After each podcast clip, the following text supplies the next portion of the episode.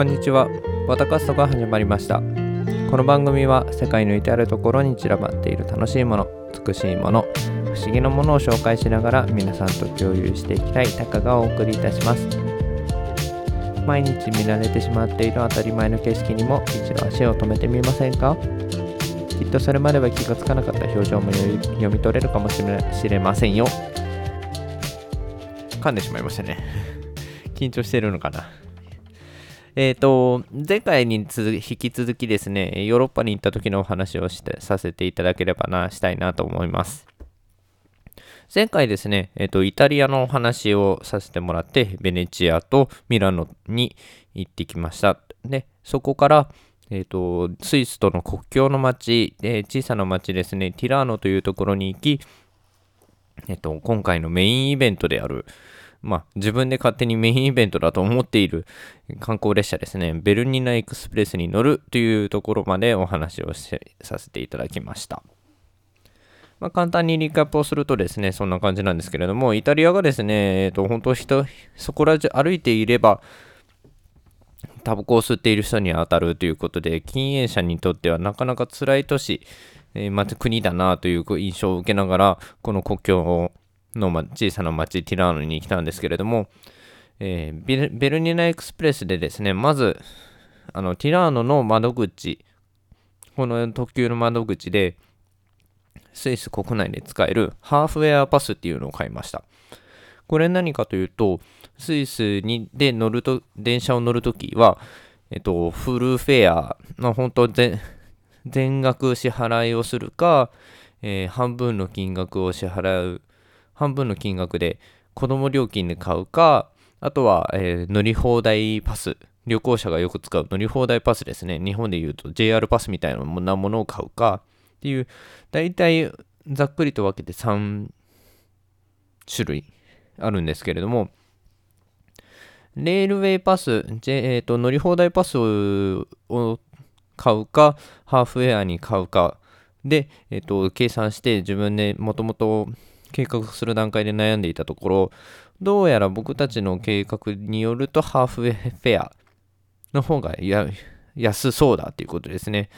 えっとこの金額が確かひとりひゃくにじゅうスイスフラン、いちまんにせんえんくらい払ってさんじゅうにちかんの電車で電車乗るとき電車乗る場合さんじゅうにちかんは半分の金額で乗れるようになります。そうでもしないとですね、スイスの電車すごく高くって交通費がバカにならないので、何かの手段で、えー、旅行者の場合はですね、えー、買って移動していくのがいいのかなというのがありますが、それをまずティラーノの窓口で買うことができて、でかつ、えーと、ベルニナエクスプレスの観光電車の予約はですね、あらかじめインターネットでしていたんですが、乗車券を全然買っていなかったので、その場でまた同じように変わって、ようやくあの到着してからにじかん、いちじかんちょっとかな、待って乗ることができました。で、このベルニナエクスプレスはですね、よじかんくらいの旅をしたんですけれども、まあ、綺麗です。景色は素晴らしいです。ただ一つ残念なのが、若干周りが曇っていたこと、雨降ってた時もあったかなということで、えー、と山の上から、えー、谷の下を谷の底を見下ろすことができなかったんですけれども、本当雲の中を走ってるような霧の中を走ってる状態で、えー、と動いていたのでちょっとびっくりしたんですけれども、それもやっぱり高低差かな、えっ、ー、とだいたいにせんメートルくらい、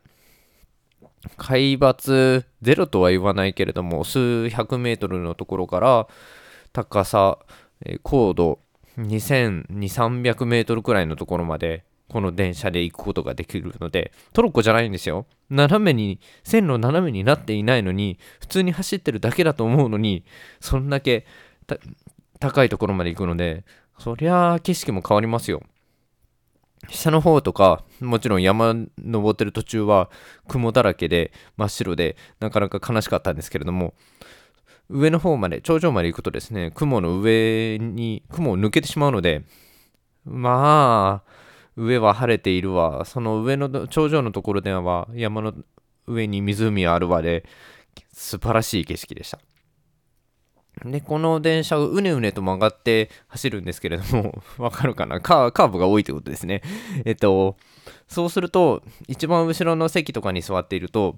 一番前の車両が見えるんですよ、とあの窓のところから。まあそれがまた綺麗でですね、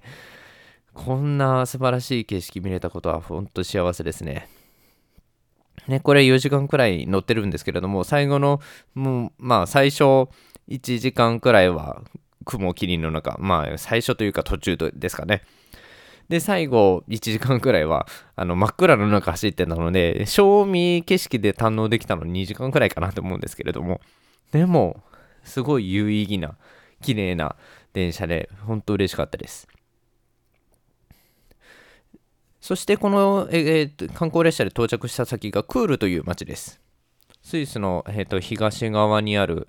えー、と割クール州っていうのかな、あのー、スイスに人が住み着いた時に一番最初にできた町っていうようなことをどっかで読んだかと思うんですけど、ここもおそらくなかなか綺麗な町だと思われるんですが、何せ、えー、と移動する計画がもうすでに立ってしまっていたため、全然街を堪能することはできず、ただ、えーまあ、到着した時寒いなって思ったのと、いやスイスこんなに寒いな大変だなと思いながらも、えー、ホテルがですね、えーと、とても綺麗なホテルで、えー、いいホテルホテルクールっていうところを選んだんですけれども、あのー、なんていうんですかね、落ち着くログハウスにいるような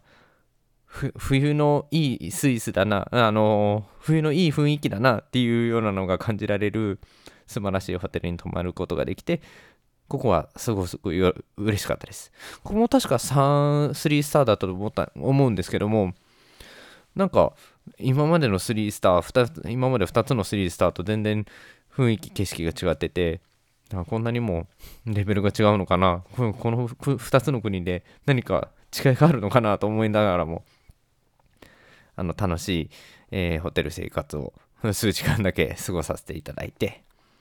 でですね、えっと、そこからすぐにまたあの午前中は電車に乗ってザンクトガレンっていう場所に行け、行ったんですけれども、このザンクトガレンに行くまでの電車がですね、とてもかっこよくて、もうこれぞスイスの電車か、多分新しい車両、車両だったんですね。えー、平日の、まあ、じゅうじ、じゅういちじくらいだったと思うんですけれども、人もあんまり乗っていなくてガラッガラでにかい建てで、で車両新しくて綺麗で、レストラン車もついていて探検することもできて、えー、でかつ景色も、まあ、のぱ野原っていうのもありつつ、家もありつつ、えー、山に雲もかかっているわ。で右側、あの右側って言ってもわかんないですね、えー、東側の方を見ると、多分確かそこ国境沿い走ってたんです、ですかね。クールからそのザンクトガレン北上していくんですけれども、東西の方はもちろん全部スイスなんですが、東側にはですね、リヒテンシュタインっていうすごくとても小さな国があって、えー、バチカン市国ほど小さいわけではないんですけれども、ヨーロッパの中でだいよんの小国、小さい国と呼ばれるリヒテンシュタインっていうのがあって、もうね、電車の中から、まあ、左右見る景色で国が違うっていう不思議な体験もしましたね。このリヒテンシュタインはオーストリアと、にとスイスに挟まれてて、ドイツ語圏で、かつ、えーと、お金、通貨は確かスイスフラン使ってたんですかね。バスとかでも行けるし、えー、もちろんこの電車どこから降りて、えー、移動するっていうのも可能だったと思います。で、この次ですね、このザンクトガレンに何しに行ったかというと、えー、アビー・オブ・ダ・ライブラリーだったかな。日本語なんて言うんでしょうね。あのー、セイント・ガル、えー、修道院、まあ、あの、えー、ライブ、えっと、図書館が、えーと、併設されてるんですけれども、ここの図書館にはですね、まあ、果てし息をの本、まあ、前回もこの単語使いましたけど、息飲むようなあの こ, この図書館に の, の空間に入ることができてよかったって思うような素晴らしい芸術が、絵画が、えー、天井によ、えー、と横に描かれていて、で本自体はですねじゅうよん世紀、いやもっと古かったと思うな。せんよんひゃくねんまえか、だからななせいきくらいの本がそのまま原本で残っていて、え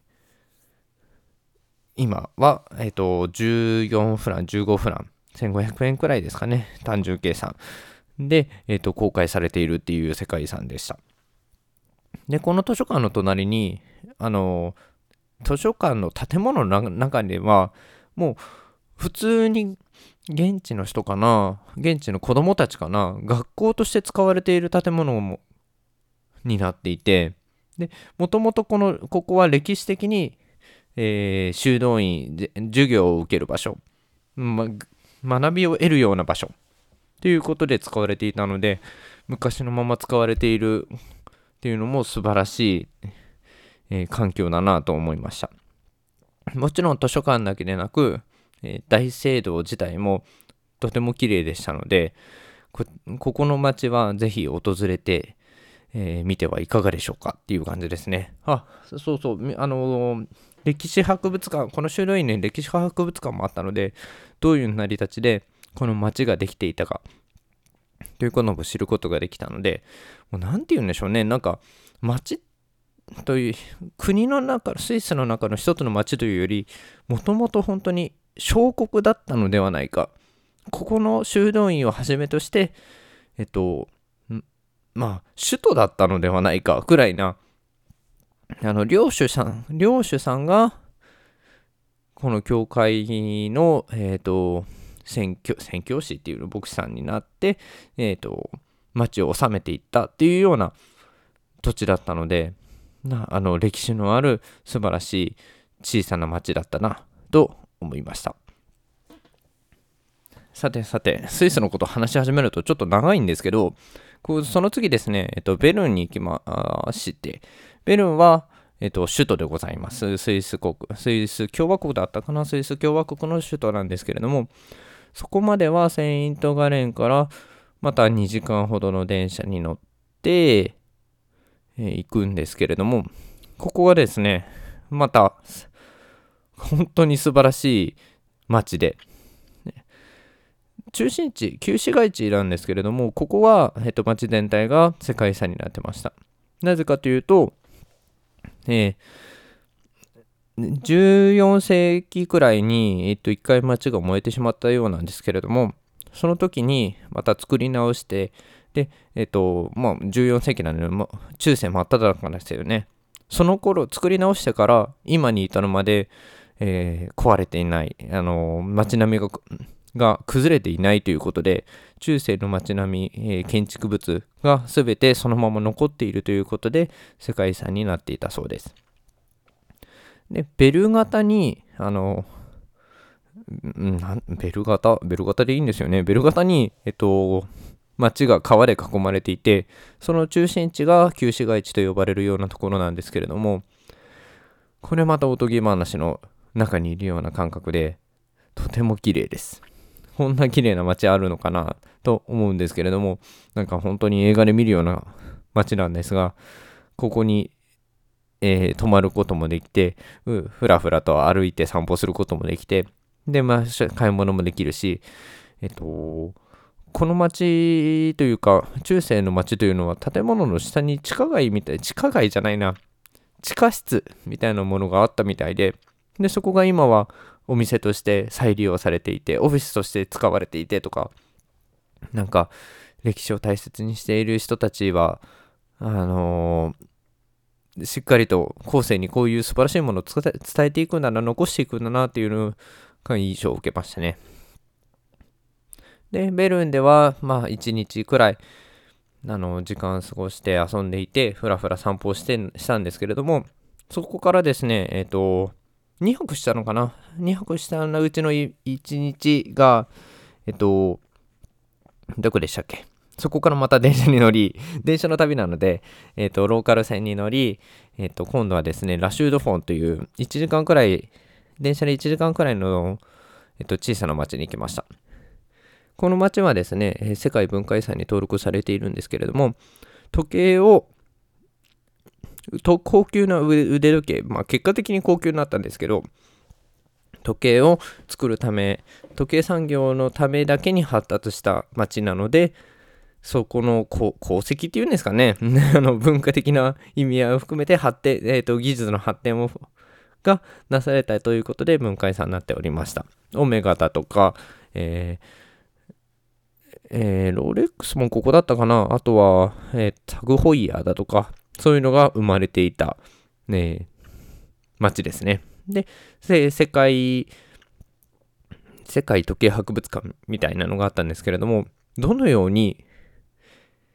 あの時間という概念を人間は生み出して、それをそこの時間という概念を時計という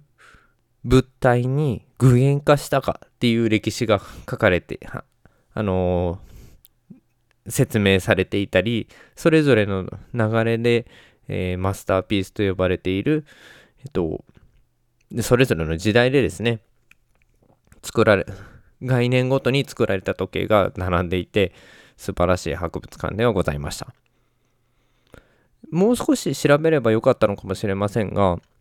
この博物館がいちじかんちょっとで終わいちじかんにじかんくらいで見終わってしまい、その後周りがですね、特に何かでき何もせずにちょっと出てきてしまったので、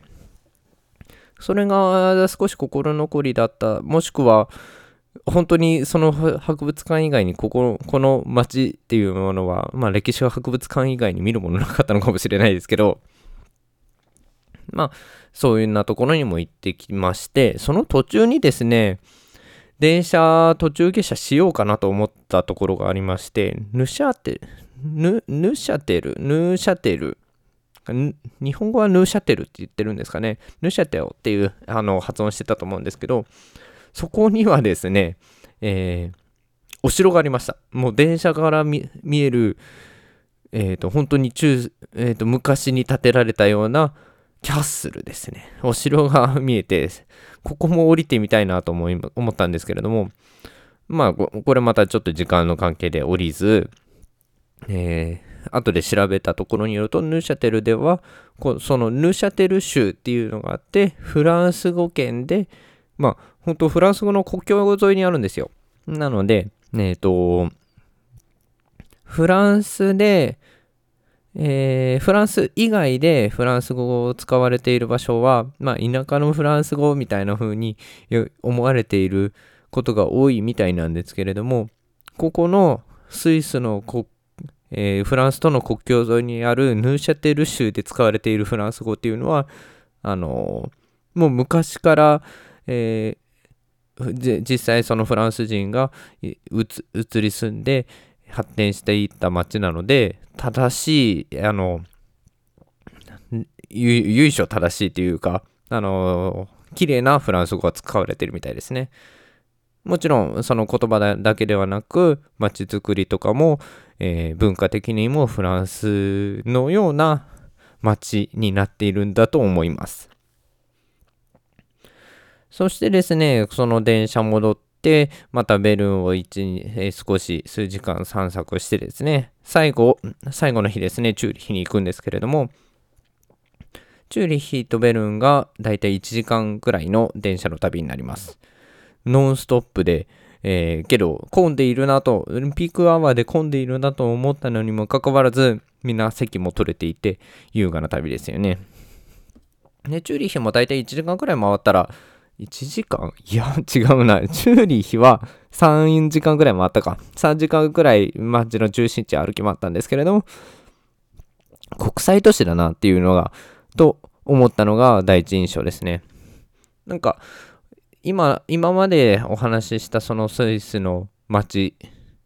都市っていうのは基本的にドイツ語圏で、ももちろんチューリヒもドイツ語圏で、えー、と大きな都市、小さな都市、あいろいろあるんですけれども、あのなんていうんですかね、歩いてる人々とか、あの街の出来具合だとか、えー、お店の雰囲気だとか、そういうのがですね、やっぱりそのスイス、えー、ローカルさが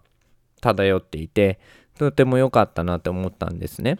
でチューリヒじゃあローカルさ漂ってないから良くないかというと、そうでももちろんそんなことはないんですけれども、あの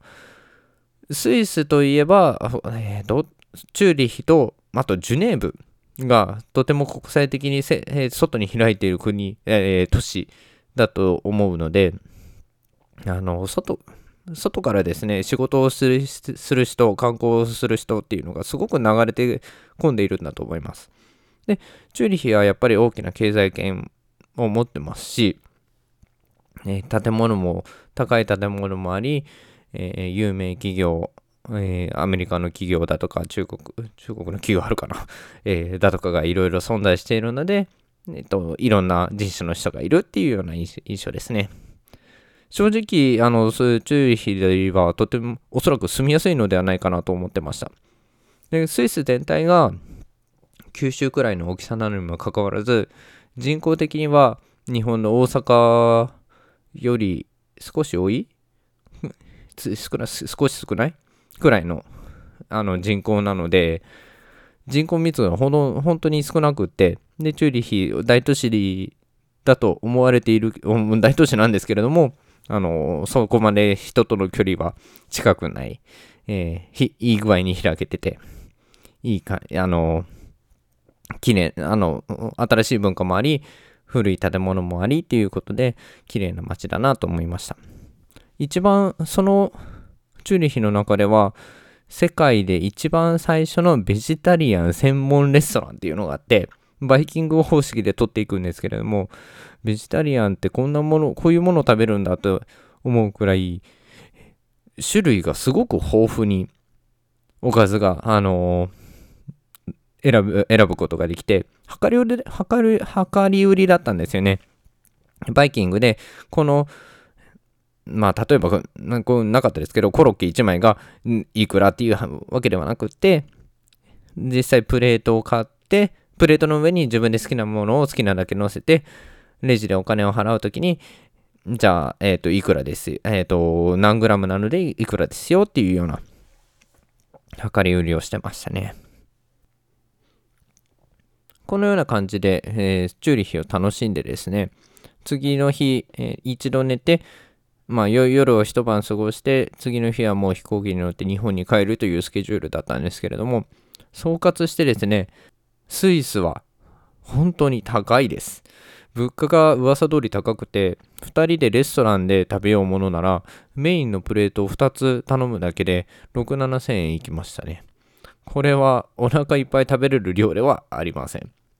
あの、なんて言うんですか？アメリカンサイズのように大量に物が、あの、食べ物が出てくるっていうわけではなく、本当になんか普通のサイズで、えっと、ろくまんななせんえんだったので、ちょっとその部分は困りますね。なので僕たちはあのスーパーでちょっとした惣菜を買ったりだとか、パン買ったりだとかっていうことをしてました。で最後の最後の日で気づいたんですけれども、チーズがとても安くて、まあ、スイスだとチーズ有名でしたかね、えっと、チーズフォンデュが有名だったと思うんですけれども、あの国産のチーズっていうのはいろいろあって、もっとチーズを食べて、えー、買って楽しめばよかったなっていうのが心残りではありました。でもちろんチーズのお供にとパンを食べたりだとか、お酒飲んでもいいですし、スーパーを有効活用すると普通に生活、旅行もできるのではないかなと思いました。でイタリアと同じようにですね、やっぱりあのスリースターホテルのではシャンプーだとかのアメニティ、スリッパっていうのがあの用意されてはいないので、その部分は同じくやはり持っていてよかったものかなと思います。さてこれ、これで一通りヨーロッパのお話できたかと思うんですけれども、あの皆さんのお役に何か立てればいいかなと思います。もしですね、ご質問等ありましたら、ホームページの方で、ポッドキャストドットエフエム の、えっと、各エピソード、スラッシュ、イーピー、スラッシュ、えっと、ゼロゼロ、じゅうにかいの場合は、ゼロいちにというようにつけておりますので、そちらの方にですね、コメントいただけましたら、あの、返事をさせていただければと思います。それではですね、今回もポッドキャストをお聞きいただきましてありがとうございました。